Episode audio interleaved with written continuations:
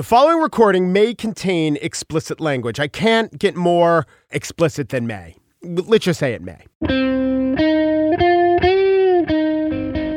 It's Thursday, September 13th, 2018. From Slate, it's The Gist. I'm Mike Pesca. I was speaking with a friend the other day, and she said, You know what phrase I hate? He got me tooed.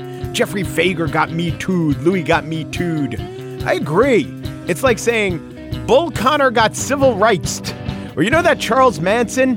He was that guy who got you're guiltied, which is to say that John Hockenberry, former host of the public radio program The Takeaway, committed acts of bullying and sexual harassment, which some of his colleagues brought to their boss's attention.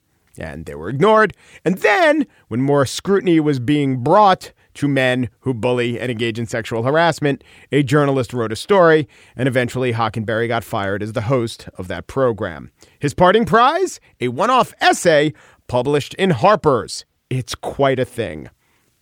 I like second chances, by the way. I do not want transgressors to have no chance. But to have redemption, there must be atonement. And one element of atonement is stripping away your justifications and your defenses. And this essay began with defensiveness and descends into daffiness. We begin. If you know anything about me, John Hockenberry, it is probably that I am a familiar voice from public radio. If you know me, I am familiar. Yes, that's a tautology. If you don't know me, I am unfamiliar. Check. Also, as an opener, not quite a grabber. We continue.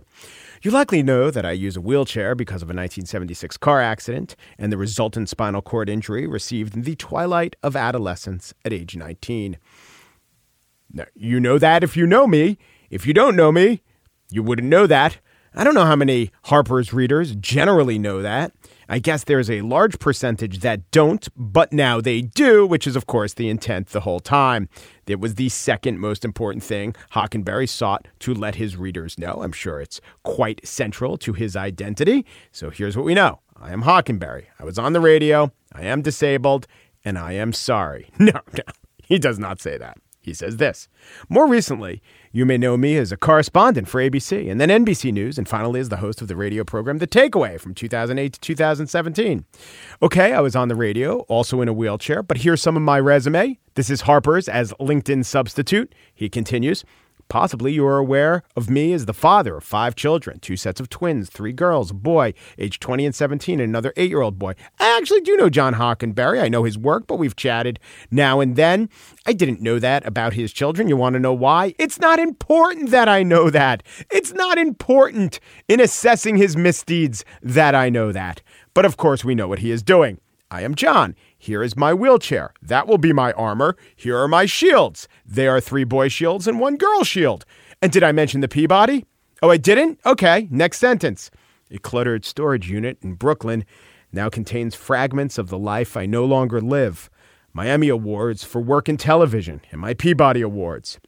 This is the worst opening salvo in an attempted explanation or apology or anything other than if you're trying to be the sad main character in a Sam Lipsyte novel, or actually a parody of a Sam Lipsyte novel.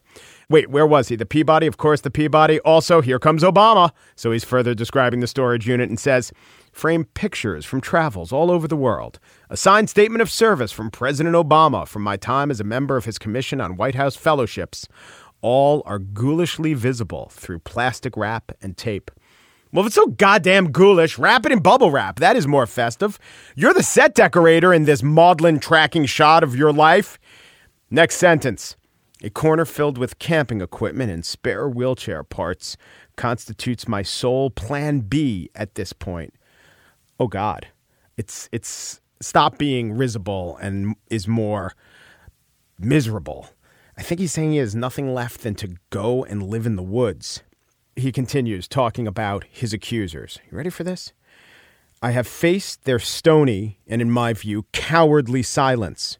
Only one of my accusers reached out or responded to my heartfelt queries. Cowardly.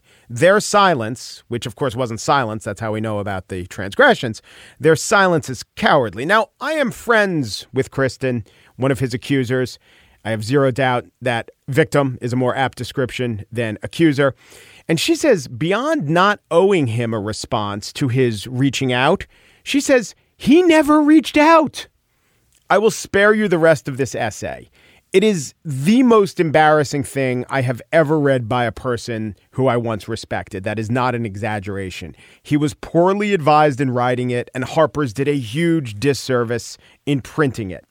Because after all this, the piece turns into are you ready? A plea for the return of romance. He quotes Byron. He issues a bromide against blowjobs, and he objects to a piece on the internet about cunnilingus. It is fascinating. It is fascinating because, in a way that Hockenberry does not intend, it is so pathetic. And that means it actually inspires pathos, which was, in fact, his intention all along. But I am going to resist that feeling. And I am going to first stipulate that I do believe that, like I said, there is a possibility for all transgressors, most transgressors, but mm, a transgressor like Hockenberry to be redeemed. I do. And I also believe that a lot of scorn that's heaped on the apologies of harassers and transgressors are not about the apology. It's just that we hate the transgression. That's not what's going on here let me offer you, John Hockenberry, a plan B. And also Matt Lauer, who's also talking about coming back. You happen to have an ability that many of these other accused men don't have. Like an actor or a comedian or an executive, they have to depend on someone else greenlighting a project or to have a project to greenlight. But you're a journalist. So go out and find an underreported story of someone falsely accused of a crime, or go to Chiapas, Mexico and find out what's going on there, or go and look at some mind numbing program that HUD is implementing that no one else is covering, and you cover it. You have a little bit of money in the bank. You can spend a good deal of your free time that you have now reporting, a lot less time sulking, and you could start putting up some valuable stories on a website that's free, that doesn't depend on you wearing the right makeup or getting the right lighting or having an engineer place the microphone just right. Just go out, be a journalist, report. I have no idea if you will be redeemed, but you may, in some small way, contribute to the wealth of human knowledge a lot more than does this narcissistic, blubbering claptrap on the show today. Let's take a fun turn and in the spiel talk about potential attorneys general whose qualifications are that they can hit President Trump with lumber.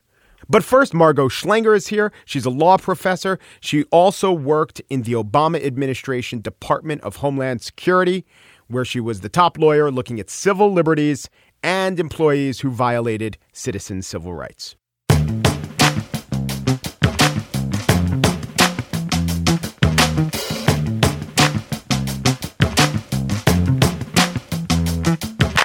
A settlement has been reached in family separation cases. We're talking about more than a thousand asylum seekers who were rejected and often separated from minors. They're going to not get asylum, but at least get a second chance with some different criteria for who gets asylum.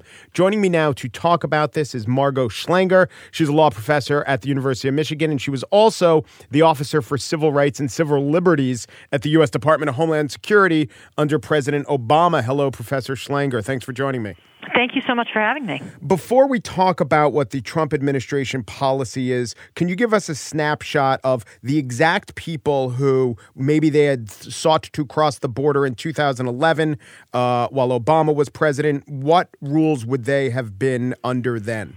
Well, when people came in the past, they could present at the border or they could be apprehended between ports of entry either way, what was supposed to happen is that they were supposed to be screened to see if they had a credible fear of persecution in their home country. And if they passed that screening, they would basically be allowed into the country and allowed to pursue their immigration case here. If they came with children, they would be allowed into the country with their children. Right. Now, occasionally they'd be detained in a family detention facility. So I don't mean that they were always not detained, but they were not separated and detention in the family facilities was was was pretty rare except for a couple of exceptions, but generally speaking it was pretty rare. Now, we'll get to the children, but except for the children by letter of the law there's nothing different uh, during the Trump administration, right? They get a hearing and an assertion is uh, made if they qualify for asylum. It's just that there's a lot of subjectivity in that assessment.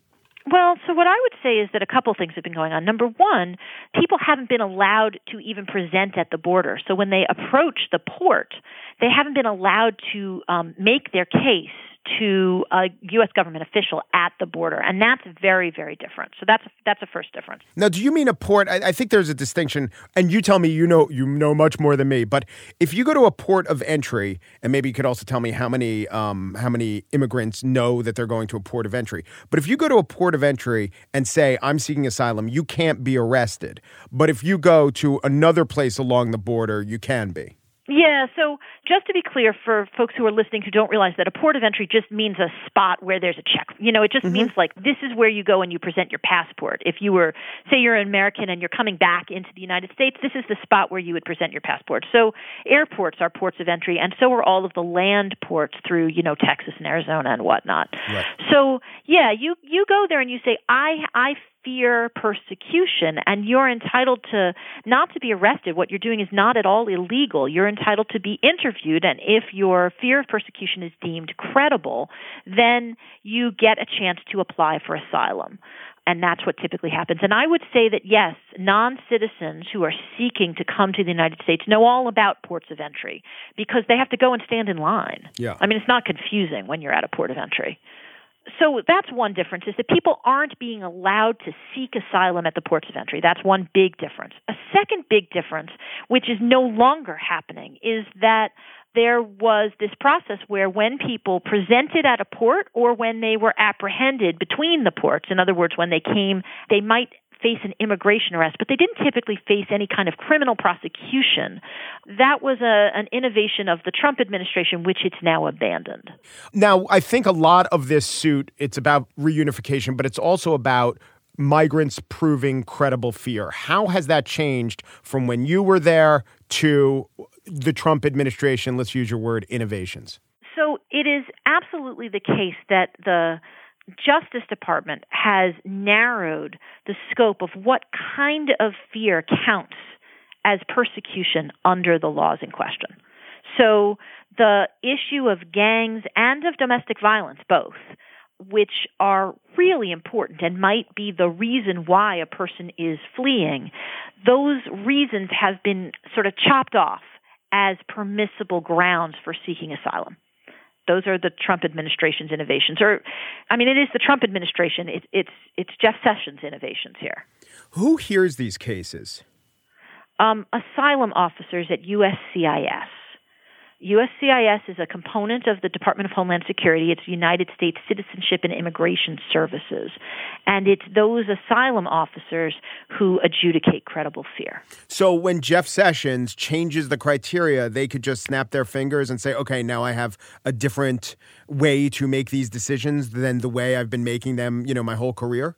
Yeah, so so Jeff Sessions works for the Department of Justice and the asylum officers work for the Department of Homeland Security. So it's a little bit more convoluted than that. But what Sessions is saying is he's interpreting the law of asylum and its credible fear is a, a screening technique to get people towards asylum. And so um he he said asylum doesn't include that stuff. And so that has some corresponding um downstream effects in the in the credible fear interviews. So, what's the practical effect of this settlement, which we should say the judge hasn't approved? What what is really settled, and who is benefiting from this settlement? Um, so, family reunification is not so much the focus of this settlement. What the focus of this settlement is that there was this very unfair process for adjudicating these asylum claims of you know interviewing traumatized kids, traumatized parents without each other present, um, and ending up with denials of credible fear where if it was done in a more regular way and in a fairer way, those credible fear screenings would have come out positively for those families. Yeah. The kids were separated and were then expected to go through a credible fear process without their parents with them, which is just frankly absurd right? I mean, how are the kids supposed to say why they fear persecution? Like, try having that conversation with a four-year-old, yeah. or even, or even a, a, an eleven-year-old, right? It's not that they're nonverbal; it's that they don't know the answer. They just know that they were afraid and that their mother said it's time to go. And so it was a very unfair process. Yeah. Say a mom and her kid would enter maybe without inspection, right? So they they enter without inspection, and she does her credible fear interview, and all she can think about is, "Where's my kid?" Mm-hmm. She's really not in any kind of space to be able to manage that process, and so she doesn't come up with the actual information that she has experienced and needs to supply to the U.S. government. She didn't actually get a fair screening, not necessarily because of the criteria the Trump administration was following, right? That's actually not addressed by this lawsuit, but rather because she was just not in the right kind of space right. to be able to make even a truthful, completely valid claim. And so it's, it's giving them a do over. That's the main thing that the settlement is doing. So I'll read to you something that Dara Lind, who writes on this for Vox, one of the best writers, she wrote the Trump administration is now agreeing to give up the legal advantages that it accrued by separating parents and children's cases. Do you agree with that? Uh, so, so I do agree with that. What I would say is even more important, they're agreeing to a do over. Yeah. And, and they're also agreeing to sync the cases together mm-hmm. so that um, when the cases are have been separated and they're in different places in different um, sort of points in the process, they are being kind of realigned and consolidated and they're going to happen together. And that actually really matters because you know otherwise you could have a a, a parent who say gets denied asylum. Let's just imagine right? Parent gets denied asylum and the kid gets granted asylum and now what's supposed to happen? Like you really want this all done in in at one time and you don't want the parent deported until the kid's case is done because it's the parent who is necessary for the kid to have a fair process. Right right. And that's why Dara was talking about a Trump uh, administration advantage. Uh, they knew they right, were putting right, their right. finger on the scale. So the executive has great latitude when it comes to immigration policy, but it's not the case that he gets to solely write the law. Have you been surprised the extent to which the courts have stood up to uh, the Trump administration on immigration policy? And maybe I'm using stood up wrong. Maybe a law professor would not think of it as stood up, but ruled right. against. Let us use a more neutral term. Found against the Trump administration. Yeah, I, I um, think there's a um, there's a mythology of immigration adjudication and there's a reality of immigration adjudication. The mythology goes by the name plenary power, right? And there's this idea that courts are really reluctant to meddle in the realm of immigration. And I would say that mythology is very powerful, but in fact, courts have been um, uh, regulating processes in a way that can be pretty a, a pretty heavy dose of intervention in immigration for a long time. Um, so I wouldn't say that what the courts have done is a huge like sea change or anything like that. What I would say is that the Trump administration has been less fair than prior administrations, and so a similar level of court intervention is thwacking them more often. Margo Schlanger, now a law professor at the University of Michigan, was the officer for civil rights and civil liberties at the U.S. Department of Homeland Security under President Barack Obama. Thank you. Thank you so much.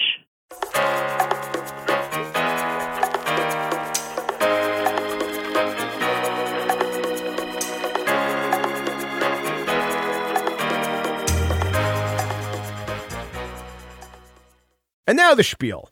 The Democrats are having a debate about how much to mention impeachment as they run for office. Actually, the Democrats aren't really having that debate. They've settled it. The answer is not a lot, but it's more like a leading ish question.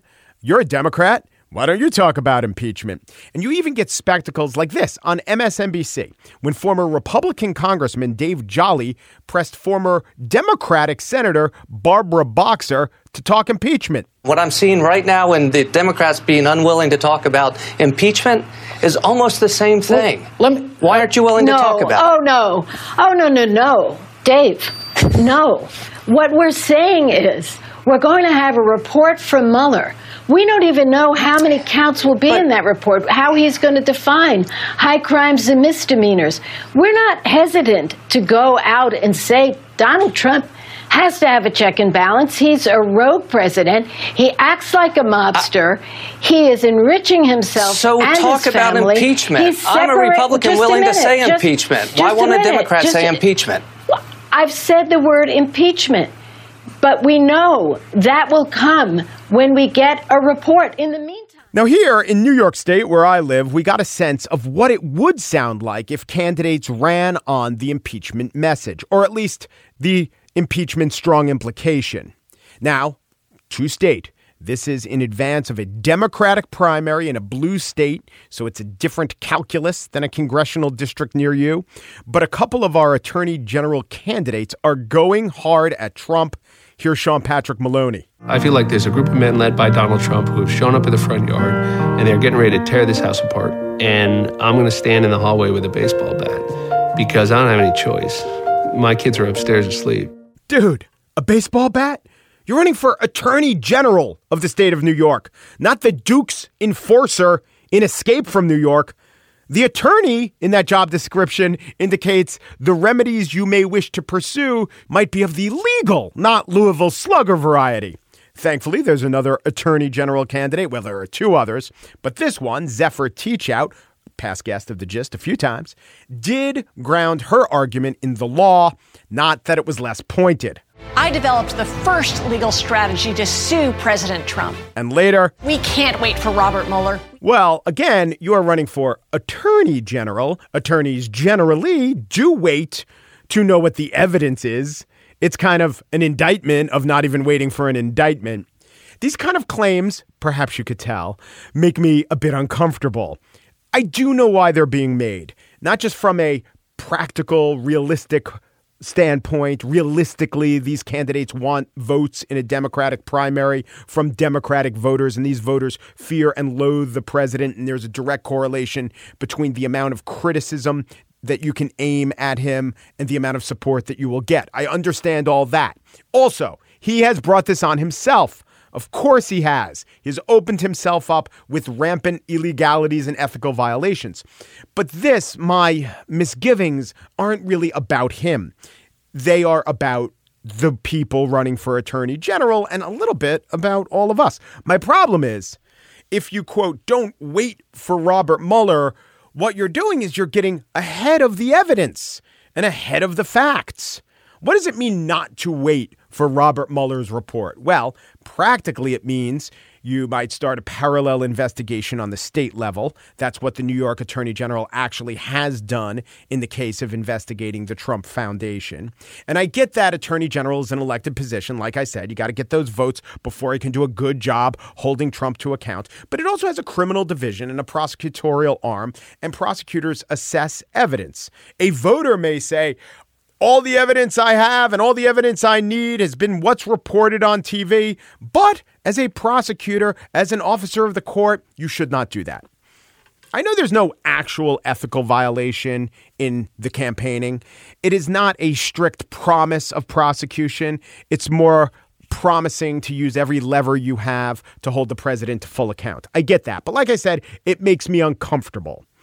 It is a violation of the ideal. Yes, of course, Trump is not ideal, and that is why there is this violation. Trump is a walking norm violation that necessitates these exceptions.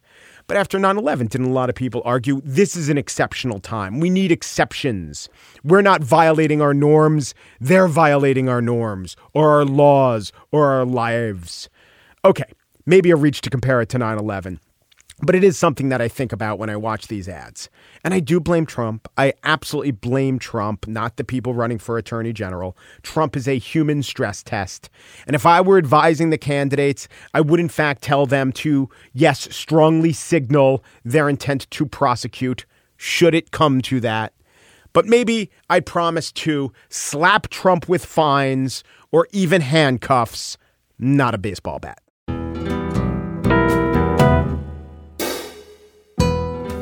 And that's it for today's show. PRBNMA and Daniel Schroeder produced The Gist. Maybe you are familiar with them from producing The Gist.